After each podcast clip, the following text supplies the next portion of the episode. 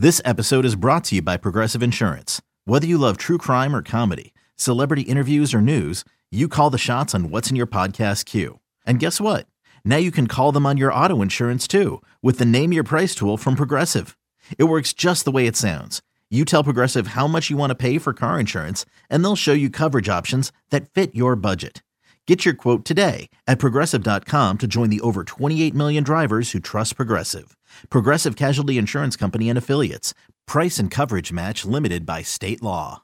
eBay Motors is here for the ride. Remember when you first saw the potential? And then through some elbow grease, fresh installs, and a whole lot of love, you transformed 100,000 miles and a body full of rust into a drive that's all your own. Look to your left, look to your right. It's official. No one's got a ride like this. There's nothing else that sounds like, feels like, or looks like the set of wheels in your garage. With over 122 million parts, you can make sure your number one ride or die stays running smoothly. So there's no limit to how far you can take it. Brake kits, turbochargers, engines, exhaust kits, roof racks, LED headlights, bumpers, whatever your baby needs, eBay Motors has it. And with eBay Guaranteed Fit, it's guaranteed to fit your ride the first time, every time, or your money back. Plus, at these prices, well, you're burning rubber, not cash. Keep your ride or die alive at ebaymotors.com. Eligible items only. Exclusions apply. For all NBA, for all NBA Warriors, you are now tuned into Golden Spaces with Nat and Justin.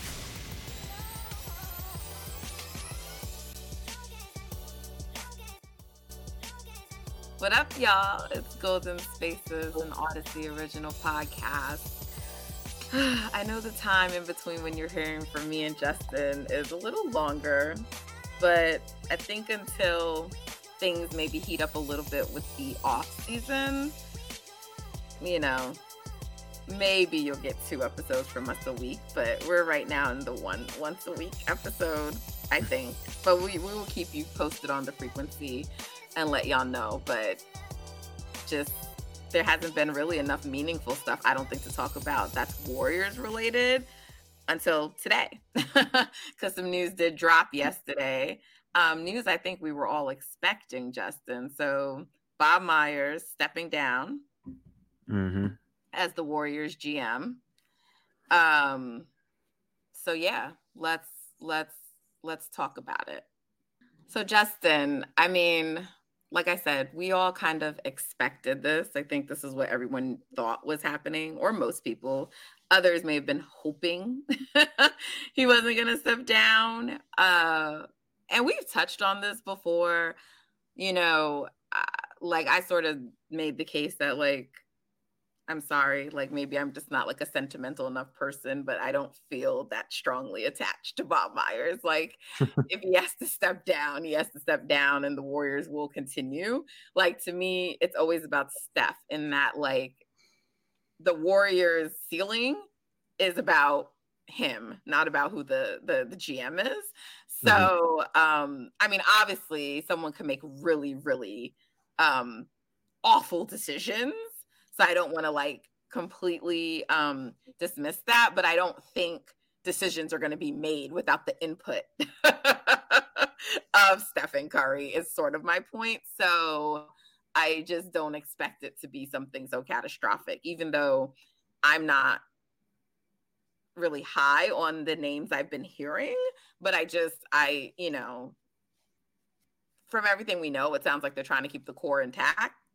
And so you know, like we've always said, if those if that core is together, they still got a chance. And they, you know, Stephen Curry is your is your franchise guy. You for sure got a chance. So, you know, it's just really now a matter of seeing who who they're gonna put in Bob's place and and, and what the next moves are. But um I'm excited to see what's gonna happen, to be honest, or maybe curious is a better word. But you know, I feel like this is gonna be a big off season for the Warriors. And so I'm you know, I'm excited about the NBA finals, which we'll get to, but I'm also excited to see what's going to happen for my team. And so, you know, I'm, you know, I'm, I'm waiting in anticipation.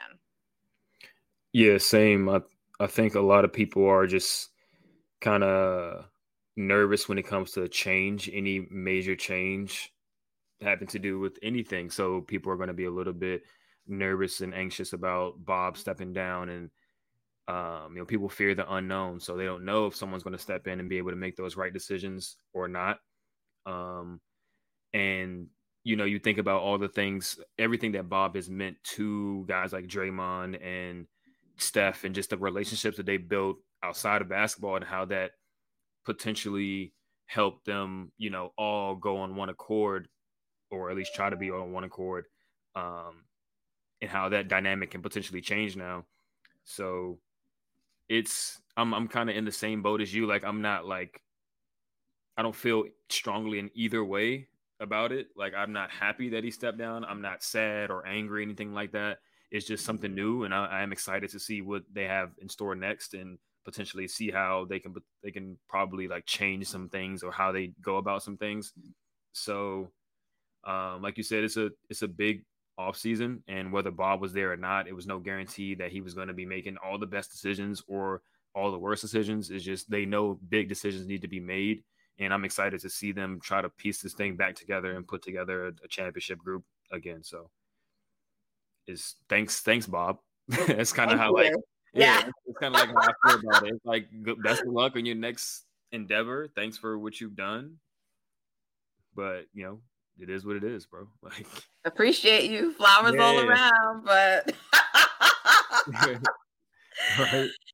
Um, yeah, for sure. I'm just like, I don't know. I, you know, it's um, but look, this kind of goes back to like, you know, and look, I get the people who say, "Oh, when things go well, you know, it's credit the players, but then when it goes bad, you don't want to blame the players," sort of a thing. Which is not true, but it's like to me, there's an overemphasis on GMs, on um, coaches, and you know, and how much we credit them, you know, and and that's why I I don't like overly credit either of those two, you know. I think when you hear people talk about, you know, and we'll get into Spo some more later, but when you hear people talk about the greatness of Spo, it's because he's doing amazing things with a roster and not just this season but in many years he's mm-hmm. taking rosters that are not at least perceived to be as talented as others very far. And that's when you you look and say like look this is to me i and not every coach is going to have that opportunity. I get that right? So it's it's not fair you know to maybe like a steve kerr to say like well we don't know that he couldn't do the same thing but i don't believe he can right? And so that's why i i think spo is a superior coach to a to a steve kerr you know? Um there are some people who think okay but like he's taking top talent and he can coach and and do all of these things and so you still credit him and sure you do but to me it's more about the players. Like i think if you are a solid coach and if you're a smart enough person, if you have elite talent like that, you'll be able to succeed, you mm-hmm. know? Mm-hmm. But I don't think you have to be a genius to make Stephen Curry, Kevin Durant, mm-hmm. you know, work. And, you know, you do credit Steve Kerr for realizing that the system that Mark Jackson had probably wasn't the most complimentary to Steph's skill set. Great it was also something he looked at what his college coach did and said, let's do that and build upon it. So someone had already noticed and recognized that Steve Kerr did too. And they they put it around Steph and voila, you know, but it's like I just think there's like a over like, you know, without Steve Kerr, without Bob Myers, you know, to me, the second most important piece after the players is Lacob. And it's only because like you do need an owner who's going to invest. You do need an owner that's going to pay. You do need an owner who's going to do those things because if you have shit owners, you know, um so all with all the flaws Joe Lacob comes with, right? Like he did empower Bob Myers to spend, you know, because a GM can only do so much as the the the owner is going to allow him to do, right? And even if it did take some time, some prodding, and Joe was stubborn, and I'm sure it wasn't easy for Bob, Joe did a lot, you know, and he came in and did things that were not popular with the fan base. mm-hmm. You know, and that worked. That worked. and proved successful. So, which is why he doesn't want to be told anything. And while it's annoying, I don't blame him because, like, y'all gonna tell me I've been making moves that benefit this franchise, you know? Yeah. So, Joey Lacob probably wants more credit than he deserves. But if I'm looking in pecking order of credit, you know, it's it's it's going in that order to the players and to Lacob before I get to, you know, coaches and a GM. They just, I'm sorry, they don't move me in that way. Yeah, I, I kind of agree. I think, uh, I think I give the coaches a little bit more credit, but the GM for me, just like for you, is low on lower on the on the totem pole um in terms of impact on the actual product because the GM's hands are particularly tied to what the owner will allow financially and what the coach will allow strategically and play style wise. So you could go out there and try to get all the talent and players you want, but if the coach isn't going to play them, it doesn't matter. And if the GM doesn't want you to bring a certain guy in because he wants someone that he's invested in to play or he doesn't want to spend a certain amount of money, then it doesn't matter, right? So the actual GM job um, is very it's low in, in comparison to those other things. And I do think there is a different aspect to Bob as far as like people managing and the whole like manager aspect of it is super important, but it's not like it's super necessary to have a guy that's like buddy buddy with everyone and he can be the filter from the players to the coach to the to the owner and all that type of stuff that stuff is cool but it's not necessary to win a championship um, it's also not good at times I, yeah. I, would I would argue that allowing Draymond Green to be as involved as he is sometimes created a problem right sure. and so uh, listen I, am so fucking tired of hearing about managing relationships with the Warriors like mm-hmm. Like you know, Kerr is a great manager of people. Bob Meyer. Like, I don't give a fuck about that. You know what I'm saying? Like, these are adults. And sometimes, like, you need to put them in their place. you know, like sometimes that's what needs to happen. So I like I don't want to say that that stuff doesn't matter. And and let's also keep in mind that Bob was once a former agent. So he has a lot of relationships. And relationship building is important for negotiating. It is. So I don't want to minimize that, you know, as a lawyer and someone who's had to negotiate deals, obviously not the level of Bob Myers, but I've negotiated some pretty notable deals in my life. I just ain't telling y'all all my business. So, you mm-hmm. know, it's like having relationships and credibility and all that stuff matters. But I guess my larger point is that Bob Myers isn't the single sole person in the world that exists with that skill set. So it's it's less about not that Bob wasn't good at his job, but just like people, it will not, you know, and and I'm saying that as someone who was like very upset when the Warriors got rid of Jerry West. You know, it was like, oh my God. And like we look like we lived on past Jerry West, and Jerry West hasn't won anything, not because he didn't make great moves with the Clippers, but because their players can't stay healthy. Now, that mm-hmm. doesn't mean that they were going to beat the Warriors, but I think we've all sat here and said a healthy Clippers team is a worthy competitor, but we don't get to ever see a healthy Clippers team. So again, it always comes back to the players, you know? Um, mm-hmm. It always comes back to the players. And the Clippers gave up a lot to get Paul George, you know? And so it also maybe hampered what they'll be able to do in the future with two players who, to this point, don't seem to be able to stay healthy enough for postseason runs. Mm-hmm. Yeah, like I said, it starts it starts and finishes with your players. Uh, either they're good enough or they're not. Either the support you have around them is good enough or it's not. Right. Right. And there are some teams that have a ton of talent and their coaches just don't put them in the right position and stuff like that. That I think that's more rare um, than anything right? I don't. It's it's rare that you see a team like that has the best talent in the NBA don't get the job done because of a coach. You know what I mean? Like that's that's rare, but um like it starts and ends with how good your players are, whether they have the talent and the IQ and the experience to do it or they don't. We've seen it with the Celtics. They got they had more talent than Miami, and they didn't lose because of Joe Mazzulla. They lost because the Heat players played better than they did. Like, you know what I'm saying? Joe Mazzulla isn't completely, you know, absolved from blame, but at the end of the day, if the Celtics players can make better decisions with the ball, they would have won that series. Simple as that. Yeah. So again, salute to you, Bob. We appreciate you, Bob. I always will love the GOAT comment you made to Kevin Durant. Like, look, we're gonna still win without you, but with you. yeah. You know, we can get a lot more. That takes moxie. Right. To one say that. About, one thing about the Warriors, Kevin Durant's stature.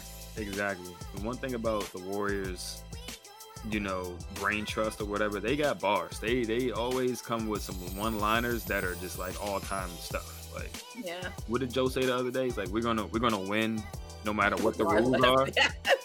Like that's a bar right there. Like.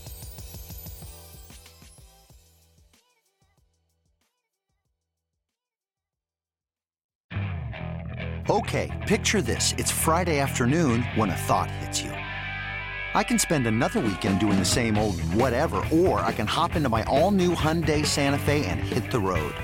With available H-Track all-wheel drive and three-row seating, my whole family can head deep into the wild. Conquer the weekend in the all-new Hyundai Santa Fe. Visit HyundaiUSA.com or call 562 for more details. Hyundai, there's joy in every journey.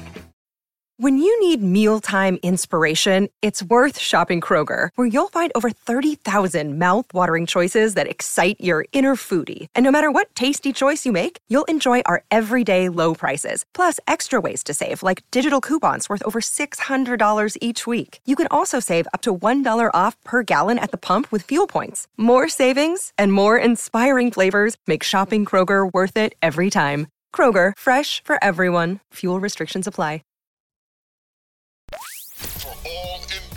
All NBA Warriors. You are now tuned into Golden Spaces with Nat and Justin.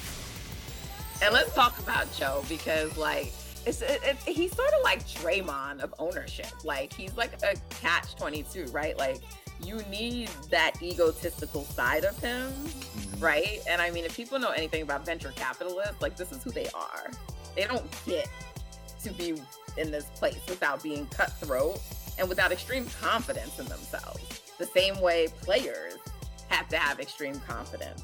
You know, you just have to hope the right person to check Joe Lacob will be in place. And I don't know, I certainly don't think that's going to be his son. And to clarify, his son is not expected to be the next GM, but his son is expected to get more authority and power within the organization you know, and then you have to wonder if, you know, Mike Dunleavy, who is expected to be the successor of Bob Myers, is just going to be a yes man, you mm-hmm. know, and we don't know.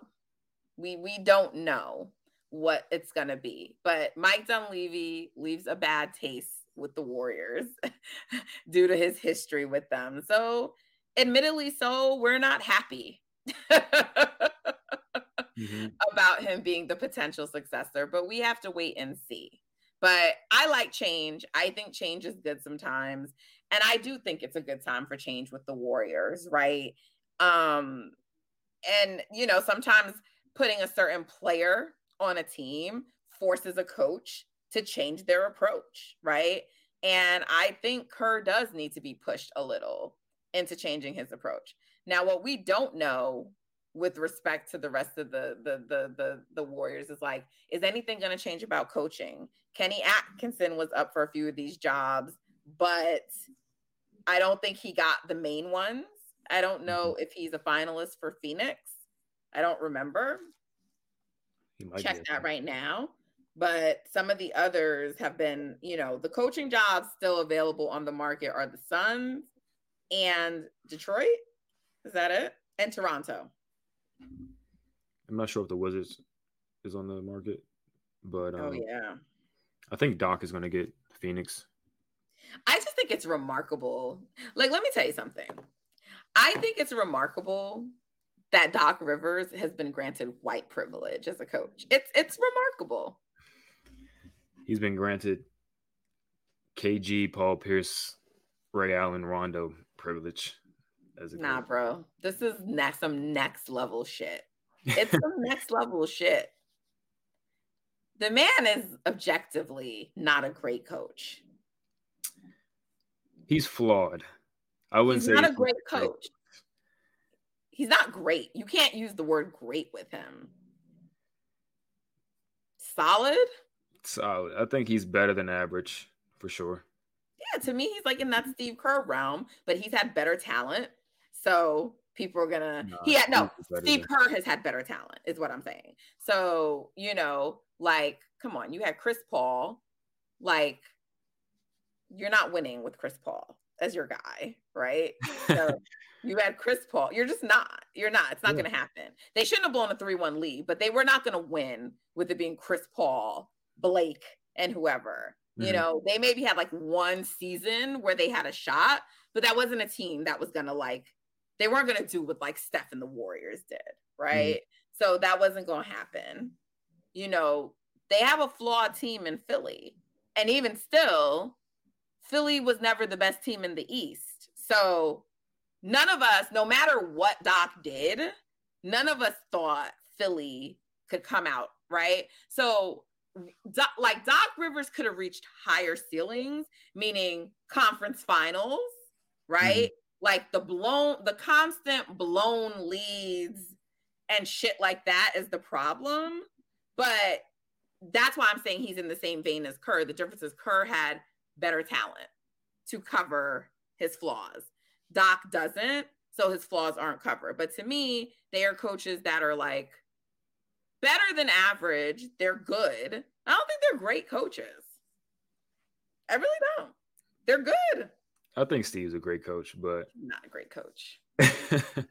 you were correct many, about the talent. How many things we can critique about Kerr, and y'all keep saying he's great. Like you're not going to be great to me for something you did 10 years ago. Like if you can never ever like in the moment adjust.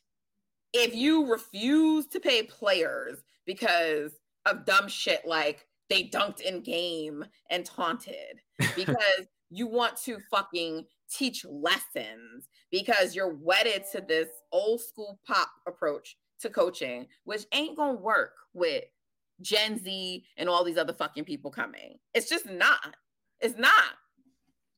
That's true. Like all these things, the y'all credit Steve Kerr for shit that I'm just like, oh, he's good at managing players. It's not even true. Draymond Green tried to fucking fight him.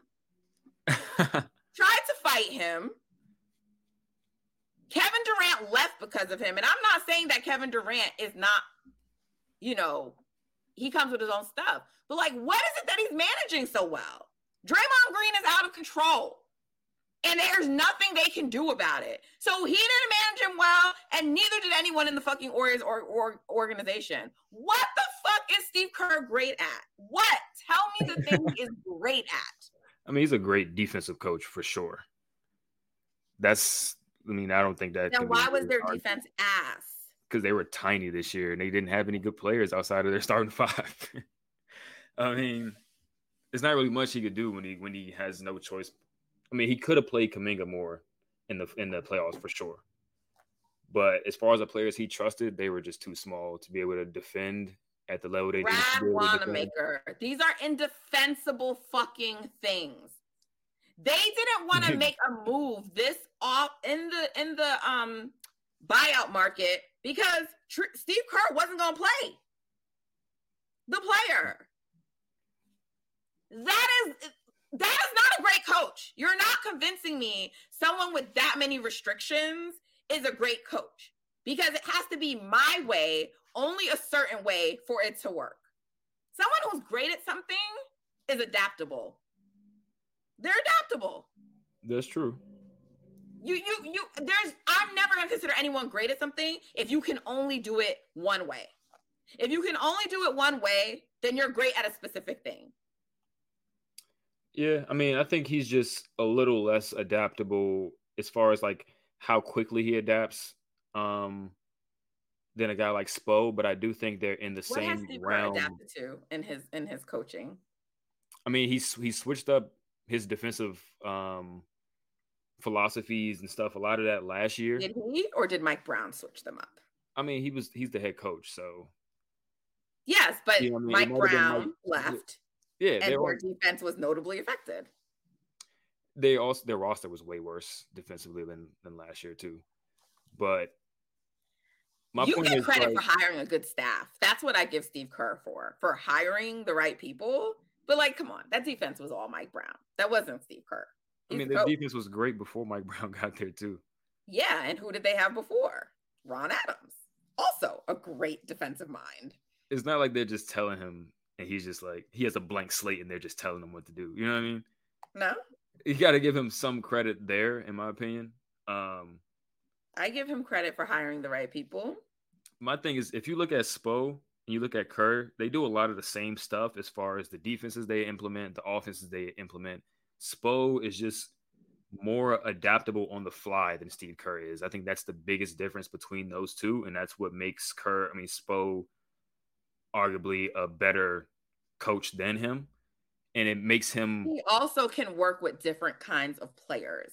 because he's quicker to adapt than Steve Kerr is. Where Kerr is like, well, I have my guys, and you know, what I mean, if Spo had Steph and Klay and Dre, he might be married to the same philosophies as well for for extended period of time. Whereas with Spo, it's like he's getting different groups of guys every year because his talent pool isn't the same as the Warriors. Yeah, but he's not like, don't give me this player because da da da da. that. you're true about that. I mean, you were correct. Like that's what I'm saying. It's like, come on. Spo had the heat, probably about to get back at a minimum to the Eastern Conference Finals before Chris Bosh goes down. He Mhm. lost. He lost LeBron James. Like people try to act like, oh, they lost LeBron and just suck. No, they didn't. that. They, got- were playing well. they got killed with injuries. Yeah, that usually happens to LeBron teams that he leaves. They get killed with injuries the next season. Right. But they they he didn't say, oh, no LeBron James. We gotta tank it in. No Klay Thompson. We can't do anything. Let's fucking suck for a season. Like I don't think Kerr did that. I think Joe Lacob did that. I think Joe Lacob did that. And then Kerr, when they finally gave him the free reigns to do what he wants, they won 15 out of 20 to end the season. When they gave him the free reins. When they said Wiseman is done for a season, you can't play him. Even if you didn't want to, you can't play him. He said, All right, I'm gonna play No, my he guys. And they let won. Oh, of Brad Wanamaker. Don't fucking tell me that he sucked. He sucked. he did. And he didn't want to let go of him. He kept playing him. What was his other choice though? not to play him to put the ball in Steph's hands much earlier. Are we serious? He like he could have done that earlier. There were points that that that Wiseman was hurt earlier in the season before they shut him down. That Kerr could have done that, and he didn't lean into that. So don't tell me it's because he then, but that was not it because he had opportunities to do that and did not. Justin, you know damn well he likes having some fucking point guard to sit there and do that old school bullshit style of basketball. He, Nico Mannion, fucking the little short one, evil Steph from last year. This is not about one player. He showed it to us over and over and over again. This is not about, oh, you know, because of Wiseman, he couldn't please. You're not going to post bail for him like that. No, not on my watch. I'm not posting bail. I'm just You giving the reality. I'm given the reality that they drafted James Wiseman and they made it a clear point that they wanted to develop him that season, which immediately tanks any type of Yeah, but you ambition guys to think win that games. that was all ownership. But Steve Kerr wanted Wiseman too. He Yeah, wanted a big two. And I'm sure after he it. realized he wasn't good, he was probably like, "We're not going to win a lot of games this season because this kid is not good." That's why he had. That's why he said they're not chasing wins. And immediately, once Wiseman went down, they started winning at the championship level. But again. not chasing wins tells you from the beginning of the season he was not trying to win, and he did make similar statements about Klay. They he didn't even think they could beat the fucking Celtics last year. There's no way he thought the season without Klay they could really compete, bro. He they were all like, we didn't know Steph would be this good. Come on, that's a fucking fail. The man goes on and says Steph can't be in the same category with Kevin Durant and fucking Kawhi Leonard. And you're telling me this is a great coach who says that about Stephen Curry? The man doesn't even fucking know what he has on his team. I mean, I've, I've been I've been critical of Steve as Did well. he not say those things? He did say those things, I don't know I was how critical good of we'd him. be. I don't oh. know how good we'd be if we ran a bunch of pick and roll. Like, bro, this is no, this is not a great coach. this is not a great coach. If you want to say he's great at defense, you can say that. I wouldn't. But there's no way you can call this man a great coach. I just disagree on that. He's not he's not without flaws. He has major flaws, just like every coach does. But Great, great, no, great, great people don't have major flaws. They have like, oh. okay, a thing or two that's like, okay, this is their weakness. He has major flaws, flaws in my opinion that have cost them. You put fucking Ezeli in a fucking game seven? Why? We both agree he's extended series longer than they needed to go. which ones are we talking about? that they've played. Right? Not going small early enough in series, right? Stick this all goes back to adaptability. But I'm mm-hmm. just saying the result was why didn't you just do this sooner? Why, whether it's put the ball in Steph's hands, whether it's go small, whether it's whatever he did, like even if you put that in the vein of being, you know, not adapting, what was the result of that not adapting? What did it cost the Warriors? See, ultimately, what everyone does is they look at the result and say, oh, but he won. Yeah, but the fucking process to get there was flawed. Potentially. Not potentially was. I mean, If, he- you play an extra game because you don't want to play Steph Curry an extra five minutes and now the series goes longer, That's a bad decision. That's a bad decision for sure. right? It's not potentially. We have no- examples of this. And there's no coach in the history of the NBA that's like a perfect slate, never makes bad decisions ever. He makes them regularly, though. like Pop, he said, and and then doesn't own them. Pop said, "Yeah, I shouldn't have taken Tim Duncan out of the game, right in Game Six. Owned it, done, hmm and that's it. Owned it. He never made that bullshit mistake again. Didn't do it again. We don't see the same shit over and over and over again. Nah. Yeah. He's not great. Not great. I'm sorry. I will die on this hill. I will actually fight Justin over this, but Justin doesn't fight women, so we won't fight. But like, I would fight.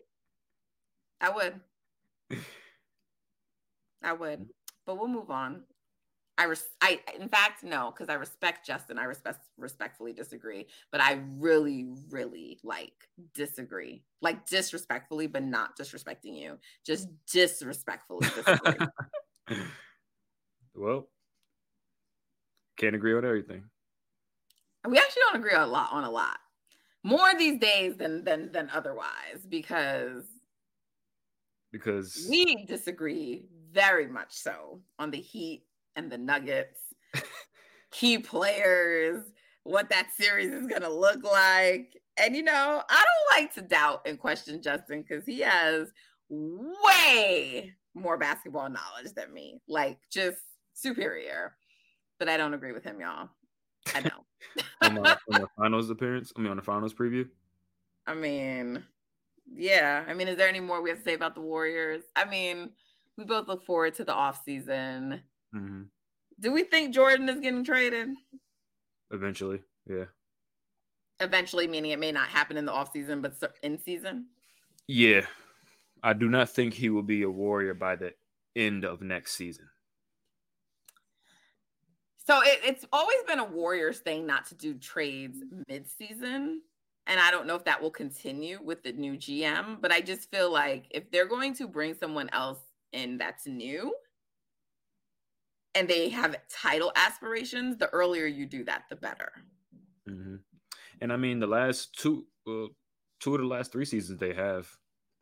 2020 they got Wiggins. 2021 they stayed pat. Yeah, but not in years where they were actually planning to compete. True.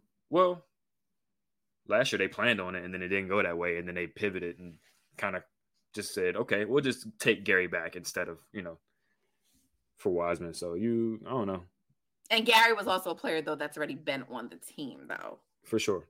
So it's like a different thing. But in a year where like they're planning to compete and have to integrate, we saw just what happened with the Suns. I mean, can we think of a team that made like that many changes and went all the way or a key change like that and then went on to win it all? I think the Rockets did that one year. That was just like a such a anomaly though. It doesn't happen really ever, you know. So we'll see. Uh, yeah, I mean the question is sort of I guess what the deal would be on the table, right? And if waiting gets you a better deal and a lot of that is dependent on contracts and and and things like that. So look, the the the, the Celtics just ended or got eliminated from their series. Very weird series.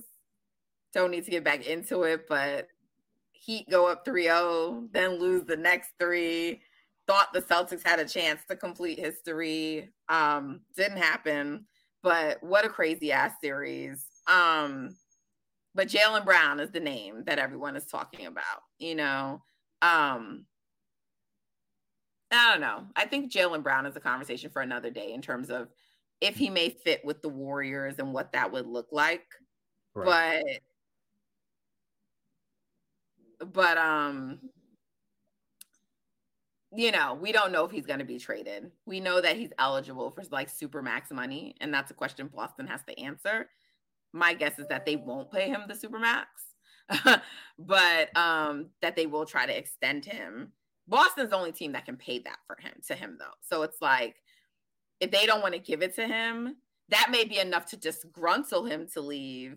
But it's not like holding out for that is going to be any better because if they don't want to pay it, he's not getting that anywhere else. But if he's not getting it, that might be enough to make him say, well, trade me because if you don't, I'm leaving. Mm-hmm. You know, in free agency, right? So, um, and then in that case, it's going to be more incentive for Boston to try to like trade him earlier, I suppose, because you know, his he has less value the less time that's left on his deal. Also a reason to maybe sign him and then have more, you know. So I think Boston has interesting decisions. They're also a team like the Warriors that will be affected by the CBA rules. So people have all of their eyes on on Boston. But you've pointed out teams like Orlando, Toronto is another team that people are talking about a lot in terms of having assets that mm-hmm. the Warriors may want to trade for. We've heard OG, we've heard Pascal. Um, some people have brought up Chicago, you know, um, with Zach LaVine. So, you know, I think once we get like, it's sort of hard because right now this is all just like speculation. So mm-hmm. I think when we have like more to go on, we can do a deep dive into players, fits, who the Warriors should potentially pursue, you know, things like that. But right now, we don't know. Right. We we have no clue. It's all we have no clue.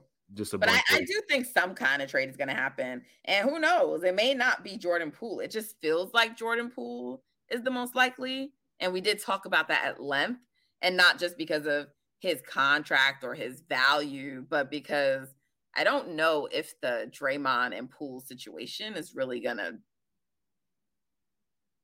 be better ever. right. Enough to make it really good vibes on the team. Right. Right. And yes, there are players who play together that don't like each other, but they don't all experience public mm-hmm. fights like this where the world is able to see and you know all the other stuff that comes with it. So i just i don't know. I don't think it's happening. I don't either. Like you said you don't really see that happen a lot and you don't see it with two players who are such a big age difference. Um so in normal circumstances where Draymond can kind of be like that older brother mentor type of guy holding Jordan accountable that dynamic is likely gone at this point. We've seen different clips throughout the season of Draymond trying to talk to Jordan. He kind of brushes it off, or you know, it's just not the same. Whereas in 2022, there's other clips of Draymond like really getting into Jordan, holding him accountable defensively, and Jordan just taking it all in and accepting it. So if that isn't there, it's just not likely that the team itself and Jordan as a player will be able to perform at his highest level, you know, for them to be able to, you know, make it good vibes and, and go for a championship again. So it's unfortunate, but it's just it is what it is at this point. Yeah, but I also think the other thing to be said is like Draymond's leadership style may not work for everyone. And I think the Warriors need to learn to accept that, you know, and deal with that. Like, I think I do. And I don't say this just because of like basketball. I say this in every aspect of the world. You know, businesses have to change because of new generations. And the old ways of lead, leading, the old ways of talking to people, those kinds of, they don't fly. they don't fly. I deal with it in the workplace now with people under me. Like that, like, tough love. And I'm not saying you can't have it and that it doesn't work on some people. What I'm saying is it's not universal across the board, but less and less so with generations we're seeing. You know, I thought the um the quotes from Jordan where he's just like, I mean, if you have to always yell to get your point across, you know, like those to me, like yes, there's stuff between him and Dre, but like one of the reasons it was said that like you know, no one thought anything of it when they were first going back and forth is because that's what Dre and and and and Jordan do. But I guess my point there is that maybe Jordan never appreciated that ever. You know what I'm saying? Like there becomes a point where it's just like that shit wears on you and you don't want to keep hearing it. And I think there's like a mentality with I don't know within the Warriors, but I know amongst the fan base, like, you know, like Jordan needs to just humble himself and take it. But I am a firm believer personally. I am and I'm saying this as someone who struggles with tone and can be like a Draymond, that you have to know how to like switch up your message and deliver things um, in a different way to be effective. Um, and Roz had reported earlier, you know, that a lot of the young players, like they're told to look at Draymond as a leader, but they don't know why. Right. And I, I think that kind of stuff matters moving forward while you're transitioning. Cause, like, yeah, he's going to still be on the team, but like you have to have team harmony and team unity and that there has to be some acknowledgement on like Draymond's impact on that. You know, there has to be. And um you know, that's why I also think about what players you're going to bring in, right? Because you know, people talk about someone like a Jaylen Brown. He just doesn't strike me as someone who's gonna like tolerate mm-hmm. Draymond shit. They've already had like back and forth before in the media. Like Dre's like, oh, I know we got in their head. he's like, he sounds stupid or like whatever. I don't want to misquote Jaylen, but I remember mm-hmm. like I just right. But if you bring in someone like Jaylen, he's going like even if he's new, he's gonna be a big piece to what they're gonna try to do. They got into it in the finals. Right. Yeah. right. And I'm not saying that players can't put things behind them. That's not what I mean. But I'm just saying certain personalities, right? Like even KD, KD, you know, Draymond in his face, like yelling at him. Not every star mm-hmm. is gonna like be okay with that, you know? Yeah. They're just not, and none of those players are on the level of KD. But I'm just saying just not all personalities are going to be welcome to that. That's true. That's true. I mean, I guess throughout the years, it's kind of where Steph steps in is the kind of like the opposite of that.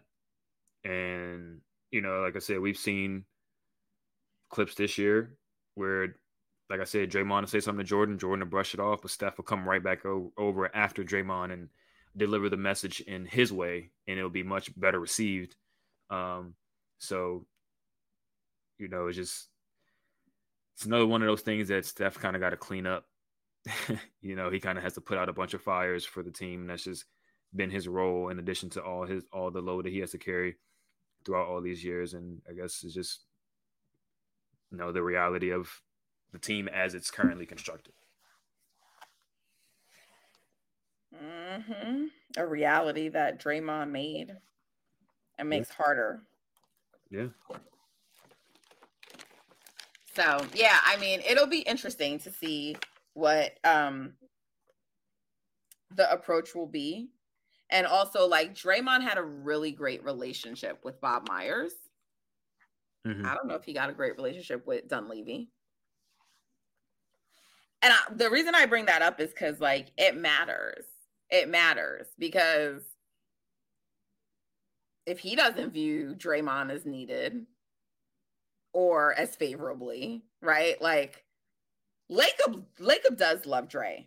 I would actually say that might be one of his saving graces that like Lacob is so into him because um you know when everything happened with Jordan like the feeling among the organization it wasn't like just players or young players like he's worn on a lot of people within the organization from top to bottom and so you just don't know like I guess my point is that when you have that good when you have that goodwill built up with someone like a Myers or someone who's like goes back with you. Bob drafted Draymond, right? So mm-hmm. y- you might have a longer rope with him than you might someone else. That that's all I'm saying. And so I I think, you know, it's just gonna be interesting to see. But I I do think I don't think Poole and Dre can coexist. And like we've already discussed, you can go back and check out the last ap- episode. I think because of that, that means Jordan will be traded, which I think is unfortunate, but we're not going to go back through that. But I do think the Warriors do have to like get a handle on J- on Dre. I do. Like I don't think he can just keep going on the way that he is. Allowing him to go on the way that he is is is why a punch even happened to begin with. Yeah, you just hope that he gained some insight from that situation in order to like make sure internally that he doesn't get to that point ever again. Um, but like you never know with him because we we've had situations like this before with him, and you know he's the next thing came up, and then the next thing came up. So yeah, I mean, how remarkable is it that did you see that Twitter video where I think it was um yeah, I think it was 95.7 the game.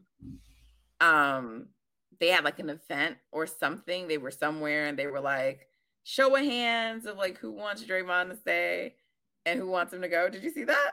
no, Oh yeah. They were like in a room. It was like two of the hosts from one of the shows.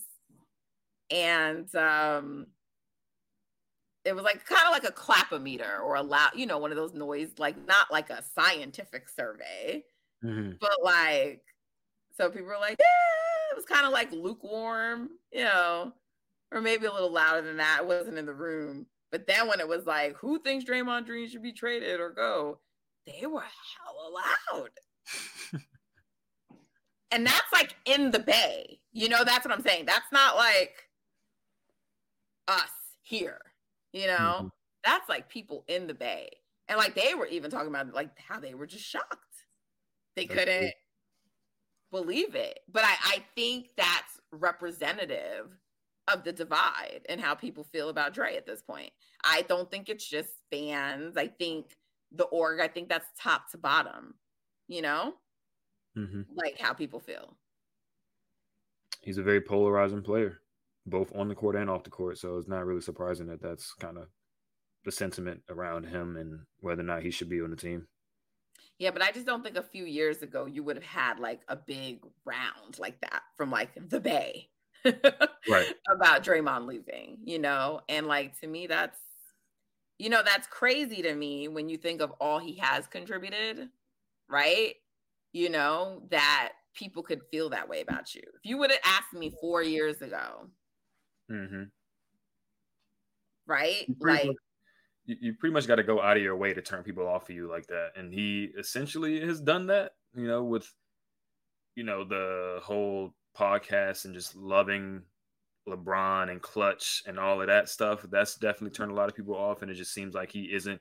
He's so different from what he was in the early years of their dynasty, where he was pretty much giving the fu to anybody that wasn't a warrior. Now he's very much embraced the Klutch, Turner, volume, all those different things much more. And it's almost like he's putting the Warriors to the side while he's, you know, I'm saying this is my this is my job, but this is what I love to do. and that is like it, it's rubbed a lot of people the wrong way. Um, and then, you know, on the court, he's still a very effective player, but he's he's not in his prime anymore. So a lot of a lot of people just are kind of turned off from him in that front as well. So it's it's surprising. Like you said, looking back, like four or five years ago, if you would ask yourself, would this be the case? You would definitely say no. But after experiencing it, it's like, yeah, I'm not really surprised people want him to go. Some people want him to go.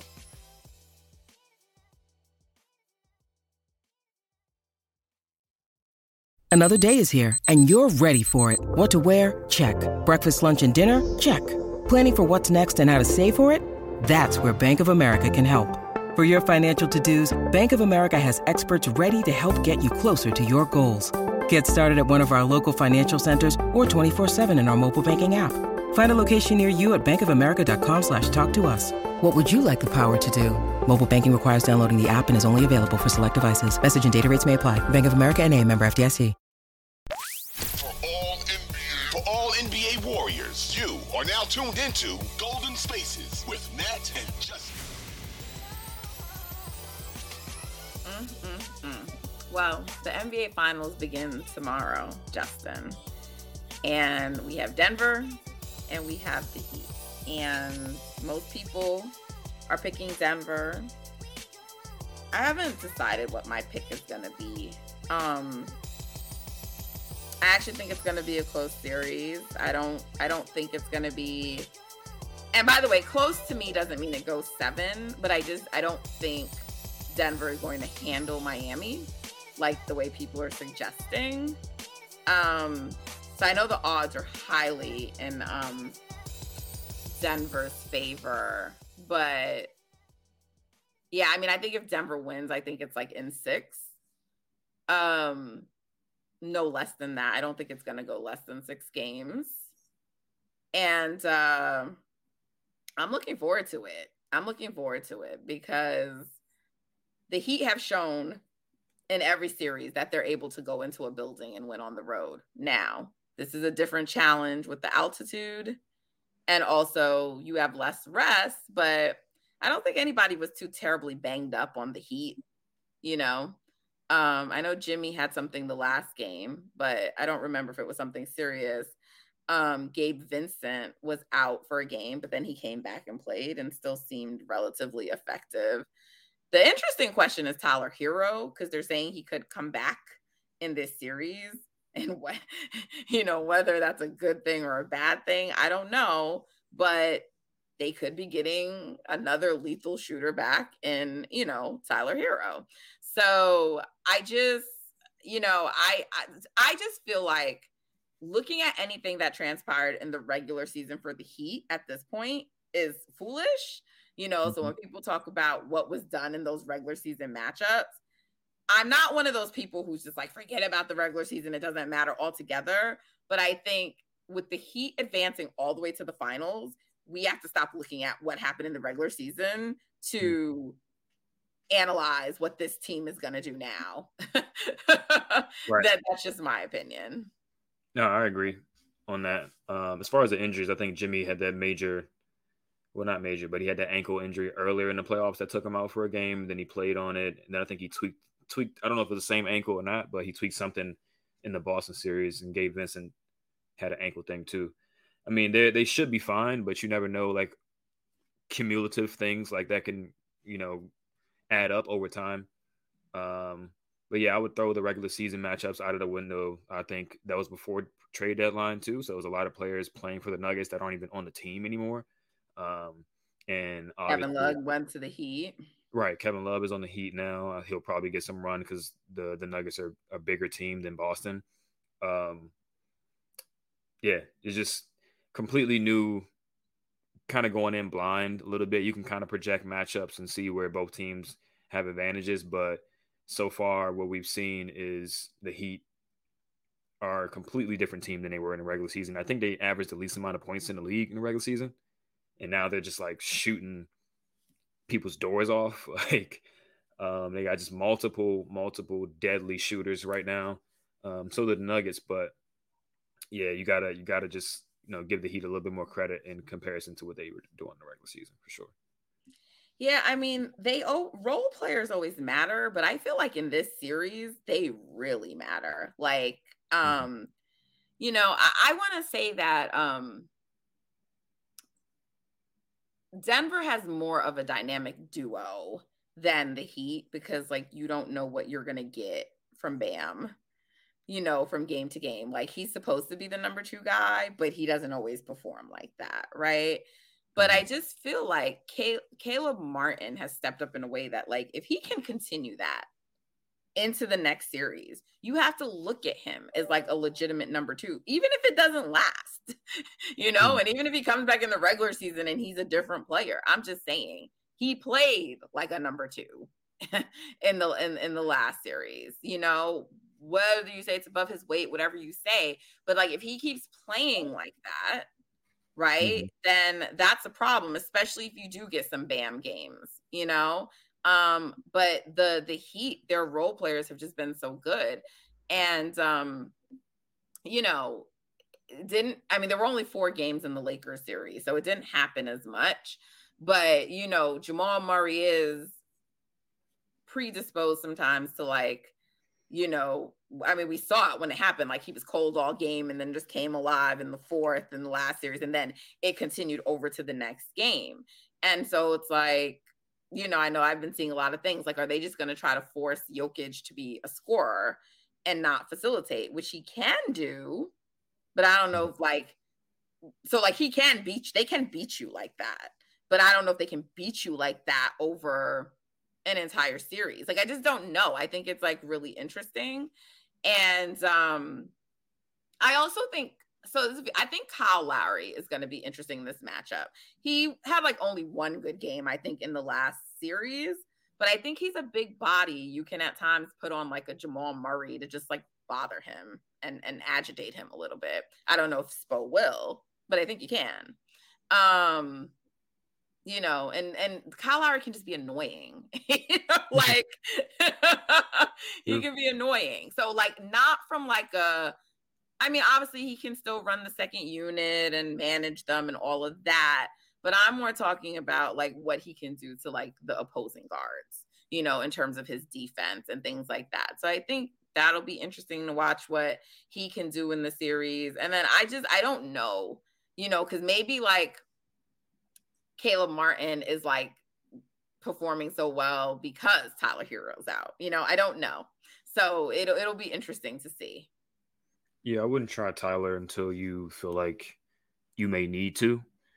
Um, I think, you know, Vincent and Martin and Strus and Duncan Robinson have been playing well enough that they really shouldn't be losing any minutes. Um, and if you feel like you need an extra boost of offense and you feel like Tyler is in a good spot and he can come back and potentially inject some life, then I would try him then. But I do think you'd be giving up some defense, some defense on the ball and all that type of stuff too. So um I don't know. Denver is just such a big team. It's going to be tough to stop their offense. It's already tough to stop their offense because they have so many weapons, but um it's going to take some some real creativity from Spo. They probably should try to turn Joker into a scorer and make sure they limit everybody else. Um, I just read a stat that was saying like MPJ, his like effective field goal percentage on open threes is like 90 or something. It's something crazy. Um, like he essentially is a guaranteed make if you leave him open. Um, so can't let him get hot. Can't let KCP get a lot of open shots. Jamal Murray, it might be better to put somebody with a little bit more size on him just because he is a bigger guard. So while I do think Lowry can get under his handle, if he if they end up running actions for him to get Lowry in the post, I don't know if, how much Kyle Lowry can affect his shot on those turnarounds and stuff. Like he was kind of killing Dennis Schroeder with those. So maybe Jimmy on him a little bit more. Maybe um Martin, somebody's like six five, six six, um, can help that too. And really the swing factor is Bam. Like if Bam can limit Jokic in those one-on-one situations and not get into foul trouble and you know, Jokic isn't killing him for 35, 40 a game, then you severely limit Denver's offense. And then on the other end, if Bam can make Jokic work and actually score inside and use his athleticism and stuff to get to the rim and finish, then you can have some more offensive production from him, and it takes the pressure off of Jimmy, Caleb, and all these other guys to have to go nuclear to to match Denver's offense. So I think this so is a Bam can. He just won't do it over a whole series, right? And so right. that's that's really what it is. You might get that for like a game. right. Two right. games. Right. So it's like, what else are you gonna like lean into? You know, their role players have been pretty consistent. You mm-hmm. know, um and they'll get shots against Denver's defense. Like Denver's not like the greatest defense out there. I mean, they're better than they were in the regular season, but mm-hmm. you'll be able to get shots for sure. Yeah, and then obviously it's always the age old question of like, is the long layoff is the long layoff um gonna hurt them or is it beneficial for them? Obviously, we know it's beneficial in terms of like their bodies and rest and things like that, but you know, just not having played played in a while, you know. So we got to see. So yeah, I mean, look, I think this series gets very interesting if the Heat find a way to steal one of those first two games. Yeah, I do too. I find it. I mean, I'm I'm gonna guess that they don't get one of those two games, but you never know. If they do, is for sure gets interesting. And um, yeah, then at that point is anybody's series, really. Yeah, and I'm also not convinced that even if they don't, that Denver is going into Miami and taking a game either. So, which they would have to do to win in five. You know, they did that to the Lakers, but both you and I don't think the Lakers are like as good as people thought they were after beating the Warriors. So, mm-hmm. um, you know, they had to go to six before they got one in Phoenix. So I'm just not like convinced. You know, I think the Heat are better and a better coach team than like the Wolves. So I'm just I'm not sold on even if Denver takes the first two that they're going to march into Miami and steal one. I'm sure they'll try, but I don't know that I think that that's going to happen. So I just there's just not a yeah, I guess they could come back and win, you know, in game 6 you know, but that's why I just, I just, I don't see a situation where the Heat don't get two games. I just think you're gonna get a game where everything clicks for them, and then there's like another game where things don't go right for Denver, or like you have Spo's genius, or you know, a playoff Jimmy, or whatever. But I just, I don't think those are all just gonna be one game. I think there'll be enough of that that the Heat at minimum get two games. Okay. I just can't see them going out in five, but I I would not be surprised if this goes seven. You know, I think I just think that the other thing too is like it's it's not always like an explainable thing. It's like and and maybe you didn't feel this, but I mean part of the reason Boston was also so favored is because they should have beaten the Heat, right? But they didn't.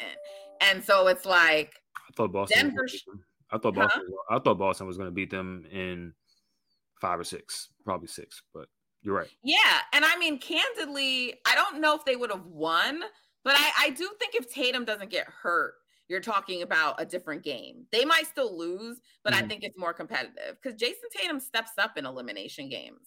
He does. Yeah. Right. Yeah. And before this year, the only one they lost was to the Warriors, you know? So, and Steph Curry's a different animal, you know? So I just, I feel like it's really you know, it sucks that he got the injury. I do think that helped the Heat, you know. Um, but I'm not saying that the Heat couldn't have won it. Like I didn't go in there thinking like, oh, Boston has this. I expected it to be a competitive game, and I, I just think that Tatum's injury robbed us of a competitive game. Um, and and and really shined light on Jaylen Brown's flaws that many of us knew already existed anyway. Mm-hmm. But um yeah, I just, it's weird, but it just feels like it's Denver's year. And it also feels like it's the Heat's year. That's the thing. It feels like it's both teams' year to just win, to just get there. You know, Denver a little bit more predictable in they were the number one seed and you know they were the they had the best record in the west for most of the season and you know so they feel like a traditional, you know, in that sense, though their win total for the season was a little less than some of the other teams we've thought of in the past as like number one. But generally speaking, they they fit the other criteria. They had an MVP candidate, blah blah blah, blah all that stuff. The Heat don't feel like you know they should be there, and yet they keep advancing in every round, and mm-hmm. that's that's another reason why I'm just like I don't know, man. I can't just count this team out no more because they keep fucking winning, yo. That's true even after the Celtics get an unbelievable win tip in from, you know, White, and it feels like all the momentum has gone back to the Celtics, right? The Heat still find a way to come in and win the fucking game. I just, I don't know. I, I, I, I think the basketball gods will just not allow it to be a short series.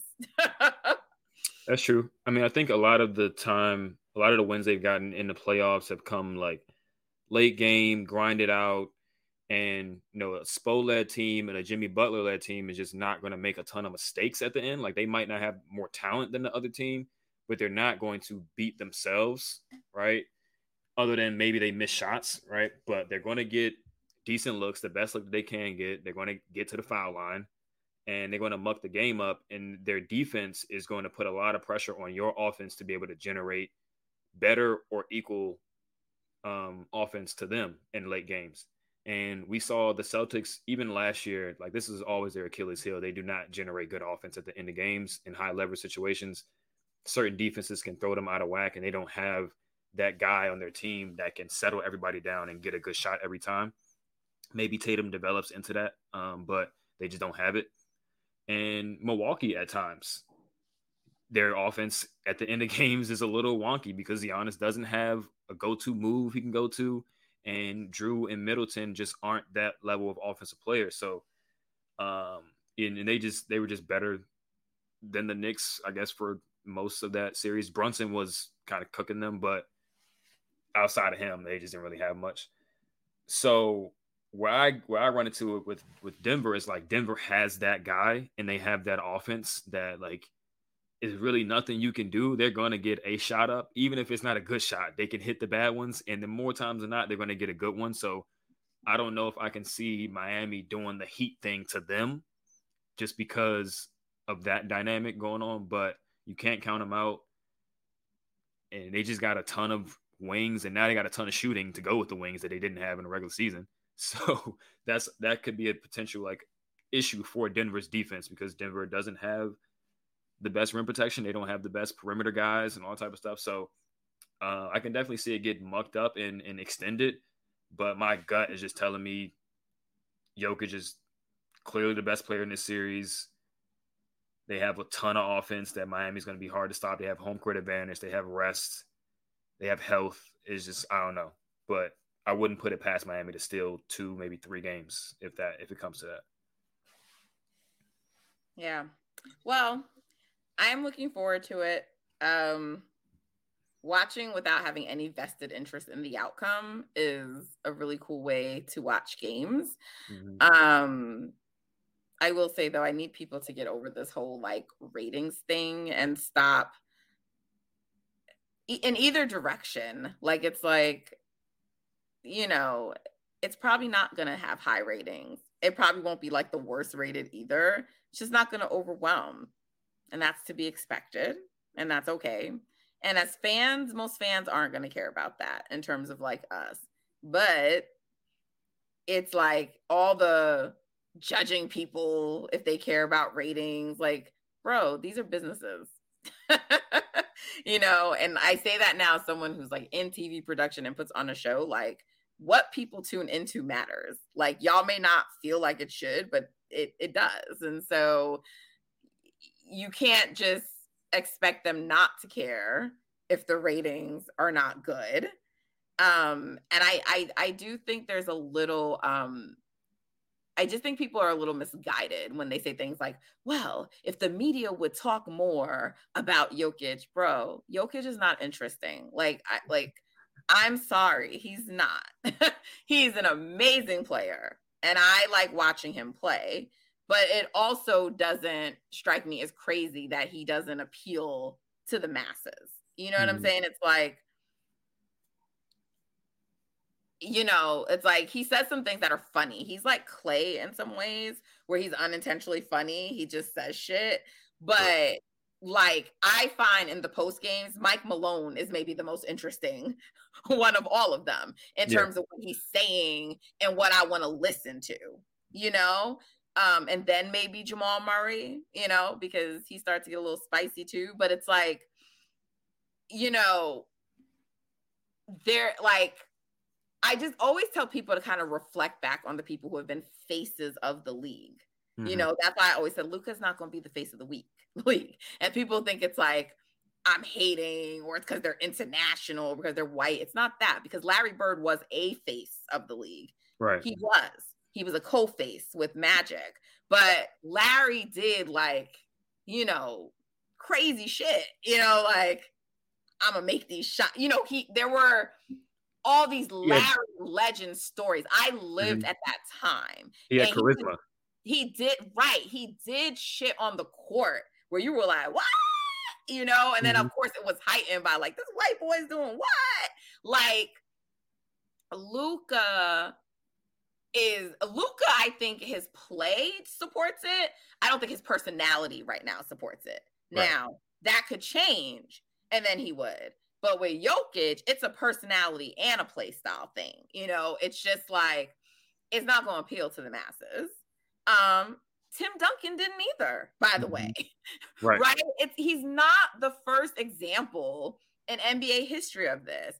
And people are not like I just don't like the attacking the people who are not into it. It's like something is wrong with them. Like because you're not a basketball purist or you don't appreciate. The fuck? You can't tell people what to appreciate. And I actually like I loved the Spurs and I like Jokic. So I don't fall into the camp of not liking it and appreciating it. I thought what the Spurs did in the 2014 finals was some of the most beautiful basketball I ever watched in my life, right? So I enjoyed it. But all I'm saying is that most people are not what we are on NBA Twitter. They are Mhm. casual fans. They are like, you know, they're not tuning in for that. So um when people are like talk about them more, like I just feel like they sound like politicians. Like you guys think that you can just make people think something. You know, the consumer, the viewer tells you what they want. There's a lot of businesses that operate media, whatever. They operate on the no, we tell them what they like and what's good. And that's how you end up with wrong poll results in elections when they're so off, right? And that's how times shit sometimes end up being off because it's like, y'all are not listening to the people, you know? And I was having this debate with someone the other day, and I just said, look at Steph, look at Ja Morant. That's not who the league intentionally started to lean into. It was Zion. hmm It was Zion. It was Zion getting the TV games. They wanted to go in on all in on Zion. And like Ja just, you know, until he started acting crazy, he just took the spotlight. hmm Right. And same thing with Steph. There was no grand plan to market Steph. Facts. People just loved him. And that MSG game put him on a map. Right. And that's what I'm saying. It's like the league can sit there and say, oh, we want to like do this player and do that. But I'm just saying, like, there is an element of like when you have it, you have it. And people recognize the it. It's called the it factor. hmm Right. It's why, like, you love Kelly and you love the other members of Destiny's Child, but Beyonce is the it. She has the it factor Facts. the same shit applies to NBA players and and faces. It's not all racism. It's not all xenophobia, bro. Like it's not. like I just two things can be true, and I don't know why we have to resist so much. You know, oh, if they just tried, like, come on. I, I didn't want to like keep having the arguments, but I'm tired of seeing it. And like, I'm actually very experienced in market research and data and trends and studying. I had to do it, not in media, but I had to do it for like business. And but the same principles apply. So like the the total notion that they're just not trying and they don't see it's it's it's not correct people. But regardless i'm going to enjoy the, the the, finals. Um and you know hopefully it'll be interesting. Uh i want it to be a longer series because i want nba basketball on you know for as long as it can be. So i i'm pushing for it to go long and i want it to be enjoyable so i hope that's what we get and I think, you know, with Jokic and and the Heat and the way they play, I, I think it's gonna be good. It's gonna be enjoyable for me. It's gonna be enjoyable for me too. Pure hoops, pure hoops. I can't even talk. Yeah, none of the foul bullshit. Right, right. Well, Jimmy might grift a little bit, but other than and Kyle Lowry, but other than that, it's just gonna be basketball at the highest level. You got the two two teams left standing I think it's been a weird season in the NBA. I think we can all say that. But two worthy teams in the finals playing for all the marbles. Can't really ask for anything better, especially considering the Lakers aren't in there. Anybody just like, but the Lakers. Just like, just like for them, beating the Warriors was their championship, seeing their demise. the way that it happened, the sweep. yes. I'm about to be like the Nuggets got LeBron planning retirement. Y'all want to keep up these narratives about the Warriors dynasty ending? Right. Yeah, Jokic got that boy contemplating retirement. Facts. right. All right, y'all. Thanks for tuning in with us. We appreciate you. You know, we do these little longer episodes since we away from y'all longer. So hopefully the 90 minutes will give y'all enough until we back. Um, we were supposed to do a mailbag. We didn't. So we make sure we get the mailbag for next time. But appreciate the support. Stay with us. We're around. And um yeah, you know the drill. Make sure you follow Twitter, Instagram at Golden Spaces Pod. Make sure you're subscribed. Make sure you're downloading. Make sure you're telling a friend, a family member, and make sure you're leaving us a positive review or a five star rating. We appreciate y'all. Until next time, take care.